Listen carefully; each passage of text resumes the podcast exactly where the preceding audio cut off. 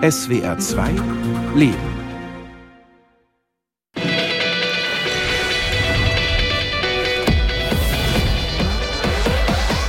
Party, Drogen, Kontrollverlust. Die 16-jährige Easy wird vergewaltigt von Jungs aus ihrem Freundeskreis. Alles Easy thematisiert die psychischen und sozialen Konsequenzen sexualisierter Gewalt für Täter, Opfer und ihre Familien.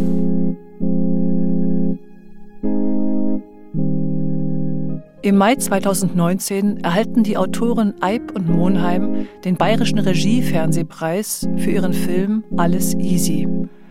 Eine Geschichte über sexualisierte Gewalt. Der Verein Wildwasser e.V. hilft Frauen und Mädchen, die Opfer von sexualisierter Gewalt geworden sind. Und von Wildwasser e.V. bitte ich jetzt auf die Bühne Dorothea Zimmermann und Clara Bartel. Dorothea Zimmermann ist bei der Preisverleihung eingeladen, über die Arbeit von Wildwasser zu sprechen. Wildwasser kämpft jetzt schon seit fast 40 Jahren gegen sexualisierte Gewalt wirklich auf allen Ebenen. Und ich denke, das ist sehr wichtig, auch nochmal deutlich zu machen. Und das finde ich gerade bei dem Film zeigt es auch so, dass es eben nicht nur ein individuelles Schicksal ist, sondern dass es wirklich darum geht, eine gesellschaftliche Verantwortung zu übernehmen. Und auf dieser Ebene versuchen wir sowohl bei der Rechtsprechung wie bei der Politik, bei ganz vielen Fragen wo auch nochmal anders die gesellschaftliche Verantwortung sich zeigt, auch einzugreifen. Dorothea Zimmermann leitet gemeinsam mit Irina Stolz seit 2018 als Geschäftsführerinnen die Berliner Arbeitsgemeinschaft gegen sexuellen Missbrauch an Mädchen Wildwasser e.V. Dann darf ich Sie doch bitten, die Preise zu überreichen. So, wir freuen uns wirklich sehr. Hat es wirklich verdient. Doch ihre Geschichte mit Wildwasser ist bereits eine viel längere. Ist dieses Jahr am 1. April sind es 30 Jahre, von daher ist das wirklich jetzt eine ganz schön lange Zeit. Damals kam ich aus der autonomen Frauenszene und habe gedacht mit meinem Psychologiestudium, ich will auf gar keinen Fall Reparatursystem des Staates sein und habe mich da schon mit Wildwasser beschäftigt und dann kam auch die Frage, ob ich da arbeiten will. Und dann war klar, da kann ich sowohl meine Haltung, meine politische Haltung, wie auch die Arbeit, also die konkrete Lohnarbeit miteinander verknüpfen.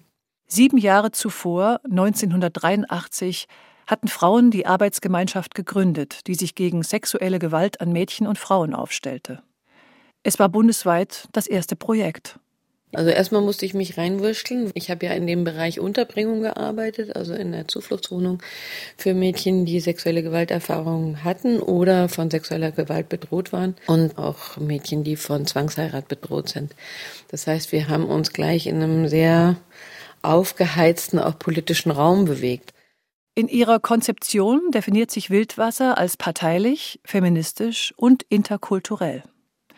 Die Parteilichkeit aber vor allem ihr offen vertretener feministischer Ansatz brachte den Frauen im Laufe der Jahre immer wieder Anfeindungen. Sexualisierte Gewalt im Kontext von Gewalt im Generationenverhältnis und Gewalt im Geschlechterverhältnis war noch nicht so in dieser gesellschaftlichen Diskussion, sondern im Gegenteil. Es wurde oft so gesehen, dass wir als feministische Frauen uns da ein Thema gesucht haben, wo wir nochmal besonders Opfer sein können und eine Möglichkeit haben, den Männern auch so richtig an den Karren zu fahren. Obwohl Jahrzehnte vergangen sind, wirkt Dorothea Zimmermann sehr nachdenklich bei diesen Worten. Damals, so erinnert sie sich, kam noch dazu, dass Sexualität auch mit Kindern immer noch im Rahmen von einer befreiten Sexualität gesehen worden ist. Und dass Pädophilie, wie sie ja auch damals genannt worden ist, eben als eine weitere Form der sexuellen Präferenz gesehen wurde, so wie Homosexualität auch. Und dass Frauen plötzlich angefangen haben zu sagen, das geht überhaupt nicht und das ist auch eine strafbare Handlung und die macht auch die Menschen wirklich kaputt im wahrsten Sinne des Wortes. Ihre erste Herausforderung kam nach dem Fall der Mauer. Recht schnell kamen aus den neuen Bundesländern viele Mädchen und junge Frauen mit sexualisierter Gewalterfahrung hilfesuchend zu ihnen. Die einen kamen aus diesen Jugendwerkhöfen und sind da entsetzlicher Gewalt und Machtverhältnissen ausgesetzt gewesen, also von schlimmsten Vernachlässigungen, sexualisierter Gewalt, aber eben auch ganz massiver körperlicher Gewalt. Die kamen auch in den Unterbringungsbereich bei uns und wir mussten gemeinsam dafür überhaupt Worte finden weil, und das hat die ganzen Frauen und Mädchen aus der DDR damals betroffen, die Frau war ja befreit. Und das so zu benennen, dass sexualisierte Gewalt stattgefunden hat, Gewalt gegen Frauen ganz massiv auch stattgefunden hat, obwohl die Frauen ja scheinbar befreit waren, obwohl sie ökonomisch unabhängig waren, das war wirklich ein ganz schwerer Weg, gemeinsam das auch einzuordnen für sich. Mitte der 90er Jahre sorgten Strafprozesse für Aufsehen. Im sogenannten Montessori-Prozess wurde dem Erzieher zweier Kindergärten in Westfalen vorgeworfen, 55 Kinder seiner Gruppen missbraucht zu haben. Nach einer Prozessdauer von mehr als zweieinhalb Jahren, in der keine Klarheit über Schuld oder Unschuld hergestellt werden konnte, wurde er freigesprochen. Gutachter hatten die Glaubwürdigkeit der Kinderaussagen in Frage gestellt, da sie durch suggestive Befragung zustande gekommen seien dann ging es wirklich richtig, richtig massiv los, wie so eine Mafia gebildet hat, die ganz klar gesagt hat, das sind durchgeknallte Feministinnen, die das Thema immer auf die Tagesordnung heben. Und gegen die muss man vorgehen und die versuchen eigentlich die Zahlen total zu skandalisieren und in die Höhe zu treiben, die eigentlich gar nicht wirklich da sind. Nach dem Freispruch äußerte der Berliner Pädagogikprofessor Reinhard Wolf gegenüber dem Magazin Focus, dass es Fälle von massenhaftem Kindesmissbrauch nicht gäbe. Und die Beschuldigungen gegen den Erzieher seien das Resultat eines an Besessenheit grenzenden Verfolgungseifers. Das Publikum international, die Frauen mitunter handgreiflich und lautstark in der Mehrheit, Berlin vergangenen Donnerstag. Auf einem Kongress wollten Mann und Frau die therapeutische Hilfe bei Fällen sexuellen Missbrauchs an Kindern kritisch überprüfen. These: Ideologisierte Missbrauchspanik schlägt häufig um in uferlose Verdächtigungshysterie. Über diesen damaligen Konflikt findet Dorothea Zimmermann auf YouTube einen Videoclip von Spiegel TV. Darin zu sehen sind Protestierende, auch von Wildwasser, die Mitte Januar 1994 einen Kongress zum Thema sexueller Missbrauch verhindern wollen. Auf diesem Kongress, so die Meinung der Protestierenden, soll die Arbeit der Beratungsstellen für Betroffene von sexualisierter Gewalt weiter diskreditiert werden. Der heute 80-jährige Professor Reinhard Wolf organisierte diesen Kongress. Er war von 1990 bis 1994 Rektor der Berliner Fachhochschule für Sozialarbeit und Sozialpädagogik und zu seinen inhaltlichen Schwerpunktthemen gehört bis heute das Thema Kinderschutz und Kindesmisshandlung. Wir haben Fachleute aus der ganzen Welt eingeladen zu einem Fachkongress, kritische Leute, die einfach wissenschaftlich Fragen gestellt haben zu dieser ganzen Art und Weise des Umgangs mit angeblichen Opfern von sexueller Misshandlung und ihren Müttern. Dorothea Zimmermann erinnert sich, wie damals versucht wurde, durch die Kampagne Missbrauch mit dem Missbrauch. Da einen scheinbare professionellen Blick auf diese Frage zu richten und mit diesem Kongress sich wirklich die ganzen Missbrauch mit den Missbrauchsmenschen zusammengetan haben. Dazu gehörte Katharina Rutschke und Reinhard Wolf an aller, allererster Stelle. Unsere Hauptkritik richtete sich eher darauf, wie mit diesen ja doch in großer Not sich befinden jungen Menschen und auch vor allem Müttern umgegangen worden ist. Ja, agitatorisch ist nicht reflexiv gewesen, ist nicht ein offenes therapeutisches Bündnis gewesen, sondern die Agitation für eine bestimmte Opfergruppe stand im Vordergrund. Aber es geht eigentlich im Kern um die Kontroverse ist Kinderschutz eine Hilfe oder ist Kinderschutz eine repressive, ordnungsmachtmäßige Kontrolle von Devianz? Sie haben damals an diesem Konzept festgehalten, dass sexueller Missbrauch eigentlich nur eine kleine Form der Kindsmisshandlung ist oder eigentlich nur so den Mädchen oder den Jungs eingeredet wird, weil sie das ja sonst eigentlich ganz gut finden würden, die sexuellen Kontakte mit den älteren Menschen. Aber das Schlimme war, dass die überhaupt nicht sehen konnten, was für eine Gewalt sich da abgespielt hat und dass es um eine Straftat ging. Dass es eine massive brutale Straftat ist, die den Mädchen und Jungen darin angetan wird. Das war kein Blick, den die auch nur ansatzweise drin sehen konnten.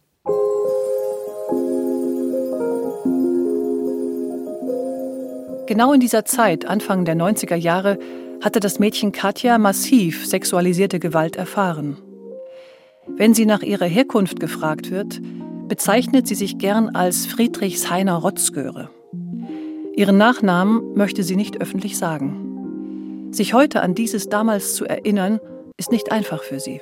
Anfang der 90er Jahre bin ich zu Wildwasser gekommen, weil mir das jemand empfohlen hat. Ich bin im Osten, also im DDR-Teil sozusagen groß geworden. Ich glaube, ich war 15, 16. Und sie lebte zu dem Zeitpunkt auf der Straße. Katja war etwa vier Jahre alt, als sie erstmals Opfer von sexualisierter Gewalt wurde. Der Täter war ihr Vater. Und es ging, bis ich zwölf war. Also es waren nicht nur sexuelle Übergriffe, sondern es war auch sehr oft Prügel und irgendwann habe ich mich gewehrt und dann war Ruhe. Knapp ein Jahr verbrachte Katja dann in der Zufluchtswohnung von Wildwasser. Also für mich war das gut, dass es ein geheimer Ort war. Das empfand ich als eine Höhle, wo ich hin konnte, wo Menschen waren, die auf mich aufgepasst haben, dass mir nichts mehr passiert. Das war für mich die Bezeichnung Zufluchtswohnung. Keiner weiß wo. Das heißt, ich hatte keine Kontakte und es waren Menschen da, die sich um mich gekümmert haben und mich aufgefangen haben mit Nahrung, mit Einführung in Alltagleben, mit Einkaufen, zusammen kochen, diese normalen, alltäglichen, familiären Geschichten, die ich in meiner Familie nicht hatte. Das war ein absoluter Schutzraum für mich. Katja entschied sich dann zu einem weiteren Schritt. Ich gehörte mit zu den ersten und mit äh, der einzigen, die äh, vor Gericht gegangen sind. Und da war auch die Zufluchtswohnung, auch Dorothea, über fünf Jahre ein wichtiger Begleiter für mich. Ich glaube, ansonsten hätte ich diese Verhandlungsgeschichte vor Gericht mit der Gerichtsentscheidung nicht geschafft. So. Zweimal ist ihr Vater in Revision gegangen, aber letztlich wurde das erste Urteil bestätigt. Schuldig, zwei Jahre Bewährung.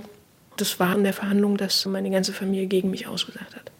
Also ich bin sozusagen auch mit Presse, mit allem drum und dran gegen meine Familie vorgegangen und die wiederum dann im Endeffekt gegen mich. Und nach den zwei Jahren Bewährung, die er dann hatte, hatte ich dann Anrufe von meiner ganzen Familie, weil sie sich entschuldigen wollten, weil er dann übergriffig an meinen Neffen war. Er übergriffig an meiner Schwester, an meinem Bruder war.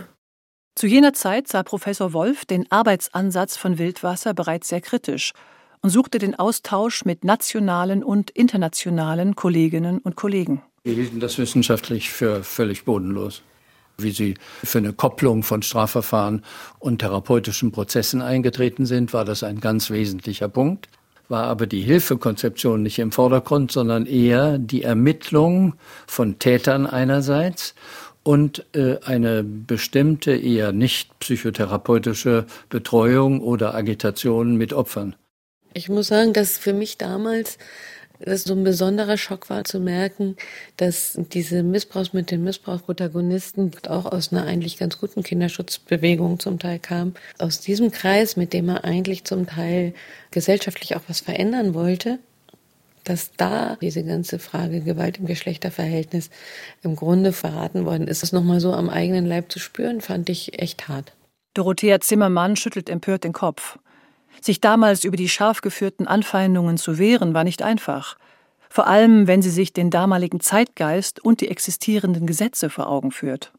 Wenn man sich das jetzt heute im Sinne von MeToo oder sowas anguckt, dann kann man sich nochmal vorstellen, wie damals das Klima war. Das war ja auf verschiedensten Ebenen mit sexualisierter Gewalt. Wenn man denkt, dass Vergewaltigung in der Ehe absolut nicht strafbar war und auch viele versucht haben, das zu halten. Also es, wo einfach ganz konkret eine Angst da war, dass Männer ihre Privilegien verlieren. Immer wieder wurden sie als lustfeindliche, verbitterte, männerhassende Feministinnen tituliert. Das war bitter für ihre noch in den Kinderschuhen steckende Arbeit für die Betroffenen von sexualisierter Gewalt. Die Definition sexueller Missbrauch haben sie durch sexualisierte Gewalt ersetzt, denn, so Dorothea Zimmermann, Missbrauch hat ja immer so ein bisschen suggeriert, wie wenn es auch einen guten sexuellen Gebrauch geben könnte. Und davon musste sich natürlich ganz stark distanziert werden. Und es ist auch ganz klar, dass es ja im Grunde nicht um was Sexuelles in dem Sinne geht, sondern um einen ganz klaren Machtmissbrauch und dass es ganz viel mit Macht zu tun hat und mit Gewalt zu tun hat. Und das haben wir in den Vordergrund gestellt, dass wir gesagt haben, die Gewalt, die ausgeübt wird, wird sexualisiert ausgeübt. Es ist keine Sexualität. Die Missbrauch mit dem Missbrauch-Kampagne wirkte auch nach der Jahrtausendwende noch nach und schuf auch innerhalb der Medien Skepsis gegenüber Wildwasser. Doch dann kamen ab 2009, 2010 Missbrauchsskandale auf breiter gesellschaftlicher Ebene ans Licht. Egal ob in der Reformpädagogik, der Odenwaldschule oder in kirchlichen Einrichtungen wie dem Canisius-Kolleg. Die Angst der Opfer muss groß gewesen sein am katholischen Elitegymnasium in Berlin. Erst jetzt, 30 Jahre nach den Übergriffen zweier Pater, melden sich immer mehr ehemalige Schüler des Canisius-Kollegs, die selbst Opfer geworden sind oder von ihnen wissen. Egal ob in Sportclubs oder bei den Regensburger Domspatzen. Sexueller Missbrauch, sexualisierte Gewalt war plötzlich allgegenwärtig. Das veränderte auch die gesellschaftliche Wahrnehmung der Arbeit von Wildwasser und den anderen bundesweiten Projekten. 2010 mit der Aufdeckung der Missbrauchsgeschichten in den verschiedenen Einrichtungen und der Einrichtung des unabhängigen Missbrauchsbeauftragten. Da ist natürlich viel passiert zu diesem Thema. Einerseits haben wir uns sehr gefreut, dass das Thema diskutiert worden ist leider aber auch nicht viel Gelder in die Hand genommen worden sind. Das muss man einfach auch ganz klar sagen. Die ganzen Beratungsstellen haben viel mehr Anfragen gekriegt, aber keine Gelder, nicht mehr Stellen. Aber wir haben uns natürlich schon gefragt, warum gerade an der Stelle, wo Männer betroffen waren, wo auch eine andere Schicht betroffen war, dass dann die Gesellschaft nochmal ganz anders aufschreit und das ganz anders auch wahrnimmt. Das war manchmal schon auch ein bisschen bitter, muss man sagen. Die Expertise von Dorothea Zimmermann und den vielen anderen Frauen aus den Projekten wie Wildwasser Berlin e.V. ist mittlerweile bundesweit sowohl von der Politik wie auch den Kirchen und zivilgesellschaftlichen Organisationen sehr gefragt. Ich denke, dass inzwischen in der gesellschaftlichen Realität angekommen ist, dass sexualisierte Gewalt eine besondere Form der Gewalt ist, die nämlich mit ganz viel Täterstrategien die Gesellschaft drumherum im Grunde durchdringt und dass es total wichtig ist, mit der auch umgehen zu können. Zum Beispiel die Täterstrategien zu sehen, womit das ganze Umfeld manipuliert wird, eben nicht nur das betroffene Kind, sondern alle potenziellen Menschen, die schützen können. Dieses Wissen können wir jetzt auch einbringen auf den verschiedensten Ebenen, zum Beispiel auch in Bund-Länder-AGs oder zum Beispiel waren wir mit dem BKA auch in Bezug auf Menschenhandel im Gespräch und mit der katholischen Kirche. Es ist deutlich, dass wir diese Expertise auch einbringen müssen, damit auch eine gesellschaftliche Veränderung auch wirklich stattfinden kann.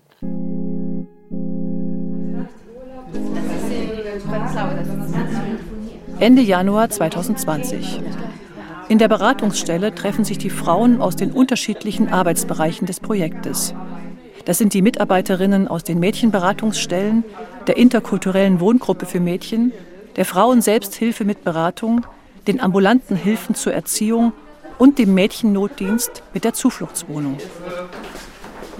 Im Krisenbereich, das heißt im Unterbringungsbereich, ist es schon relativ klassisch, dass da mit ökonomisch Benachteiligten oder viele Familien auch mit Fluchthintergrund oder mit Migrationshintergrund zu uns kommen, die erstmal so wahrscheinlich nicht in den Beratungskontext gekommen wären. Also Mittelschichtsfamilien oder Oberschichtsfamilien, die können ihm leichter noch versuchen, das auf einer anderen Ebene zu klären. Das in unsere Beratungsstellen kommen die Mädchen, für die so ein Beratungskontext überhaupt was Vertrautes ist. Das ist ja nicht für alle. Ich meine, das ist das große Problem, dass wir überhaupt gar keine Werbung machen können. Wir sind einfach voll. Und das finde ich etwas sehr, sehr Bitteres, weil das auch eine bestimmte Gruppe, die eigentlich auf eine ganz niedrigschwellige Beratung auch angewiesen ist, ausschließt. Neun Frauen sind es dann, die für sechs Stunden gemeinsam mit der Geschäftsführerin Dorothea Zimmermann planen.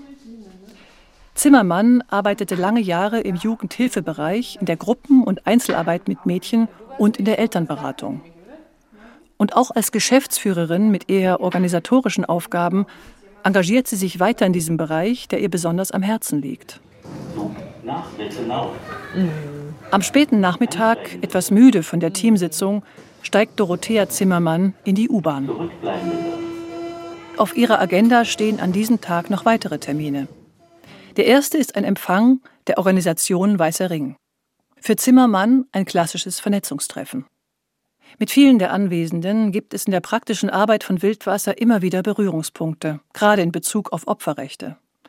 Herzlich empfangen wird Dorothea Zimmermann von Martina Linke, einer ehemaligen Kripo-Beamtin, die heute Rentnerin und stellvertretende Landesvorsitzende des Weißen Ring ist und sich in der Opferhilfe der Organisation engagiert. 1997, als ich angefangen habe für die Berliner Initiative gegen Gewalt an Frauen zu arbeiten. Da habe ich Dorothea Zimmermann und Wildwasser kennengelernt. Und dann später in meiner Eigenschaft als Opferschutzbeauftragte haben wir natürlich enge Kontakte gehabt. Und zwar waren wir zusammen in dem Steuerungsgremium Kinder bei der Berliner Initiative gegen Gewalt an Frauen. 1973 kam Martina Linke zur Kripo und hatte als Opferschutzbeauftragte ständig mit dem Thema sexueller Missbrauch zu tun. Dass es ein riesiges Dunkelfeld im sexuellen Missbrauch gibt, das habe ich ja geahnt, sage ich mal. Nicht gewusst, aber geahnt. Und dennoch war sie geschockt, als mehr und mehr Fälle ans Tageslicht kamen. Diese Quantität an sexuellem Missbrauch, die hat mich überrascht. Das ist ja für Opfer ganz schwer, das in der Öffentlichkeit zuzugeben, wenn sie dann erwachsen sind. Ja. In ihrer neuen Rolle als Opferberaterin sieht Frau Linke heute die von sexualisierter Gewalt betroffenen Menschen aus einer ganz anderen Perspektive. Ich habe jetzt sehr viel zu tun mit Männern und Frauen, die zwischen 40 und 60 Jahre alt sind und berate die in der Antragstellung zum erweiterten Hilfesystem sexueller Missbrauch. Und wenn Sie da die Auswirkungen sehen, die das hat über die Jahrzehnte des Lebens, das hätte ich nicht gedacht. Ich hatte so den Glauben als Kriminalistin, jetzt habe ich ihn eingesperrt und jetzt ist die Welt bisschen besser. Aber die wird nicht wirklich besser. Das hat mich sehr erschüttert. Jahrzehnte später, was das noch für Auswirkungen hat und wie schlimme Folgen und wie die Menschen darunter leiden. Und man kann wirklich sagen, dass der sexuelle Missbrauch die Seele zerstört. Das ist die Erkenntnis, die ich jetzt in meinem hohen Lebensalter auch mitnehmen muss. Das ist wirklich furchtbar. Denke mein Leben lang, das könnte er ja sein. Also es könnte mein Vater sein, der sich wieder irgendein kleines Kind schnappt und nur weil der Staat ihn nicht verurteilt hat. Sagt Katja, die als Kind von ihrem Vater missbraucht wurde und heute 45 Jahre alt ist. Wenn sie in Zeitungen von Missbrauchsfällen liest, löst dies immer wieder viel in ihr aus. Woran ich auch viel arbeite, ist, dass ich diese Schuld von meinen Schultern nicht loskriege, weil die Menschen, die dafür Verantwortung übernehmen müssten, was die Familie wäre, auch meine Mutter, mein Vater, dass sie das nicht machen und ich oder ich spreche, glaube ich, für viele Opfer nie wirklich 100% richtig gesund werden, weil sie ihr Leben lang die Schuld des anderen auf ihren Schultern tragen. So. Die eigentlich nicht auf den Schultern der Opfer liegen sollte. Die haben es in ihrer Kindheit nicht aufgearbeitet, denen ist nicht geglaubt worden, weder von ihren Müttern noch von ihren Vätern, wenn es nicht unmittelbar diese beiden Personen waren, sondern der Großvater oder sonst jemand. Und das fand ich ganz, ganz furchtbar, dass sie überhaupt keine Unterstützung bekommen haben. Sie wurden als Lügnerin, als übertreibbar, als hysterisch und sowas abgestempelt wenn er verurteilt worden wäre, ins Gefängnis gekommen wäre, wäre er vielleicht auch nicht an meinen Neffen dran gewesen. Also er ist ja einfach ein fortbeständiger Täter. So, und der rennt draußen rum. Und ich weiß gar nicht, ob der noch lebt, aber ne, diese offene Frage, war er das jetzt? Also ist er dafür verantwortlich? Und ich weiß es, dass er draußen rumrennt und andere Mütter ihre Kinder auf die Straße schicken. Und das trägt jedes Opfer auf den eigenen Schultern. Ja. Die Frauen von Wildwasser waren Anfang der 90er Jahre die ersten, die Katja geglaubt haben. Zu dieser Zeit und dem ihr entgegengebrachten Hilfsangebot sagt sie ohne nachzudenken. Na, ich glaube, ich wäre sonst nicht hier, wo ich bin. Ich habe letztens drüber nachgedacht. Also wenn jetzt meine Familie vor mir stehen würde, Tor 1 meine Familie und Tor 2 Wildwasser. Wenn es darum geht, ich müsste mich in meinem Leben für eine Tür entscheiden, ich würde mich immer für die Frauen von Wildwasser entscheiden, weil ich so dankbar bin, weil ich äh, dadurch äh, die Kraft aufbauen konnte und das ist, sagt, glaube ich, alles.